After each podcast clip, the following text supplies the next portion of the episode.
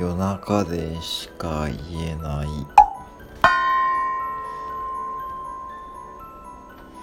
マクド。あるある。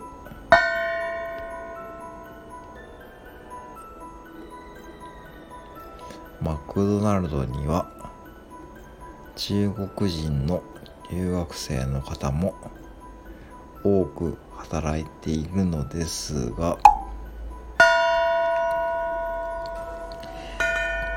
とあるお昼の一番忙しい時間帯で起きた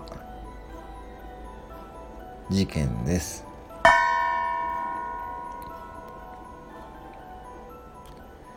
マネージャーシェイクの機械にソフトのやつ入れちゃったよ。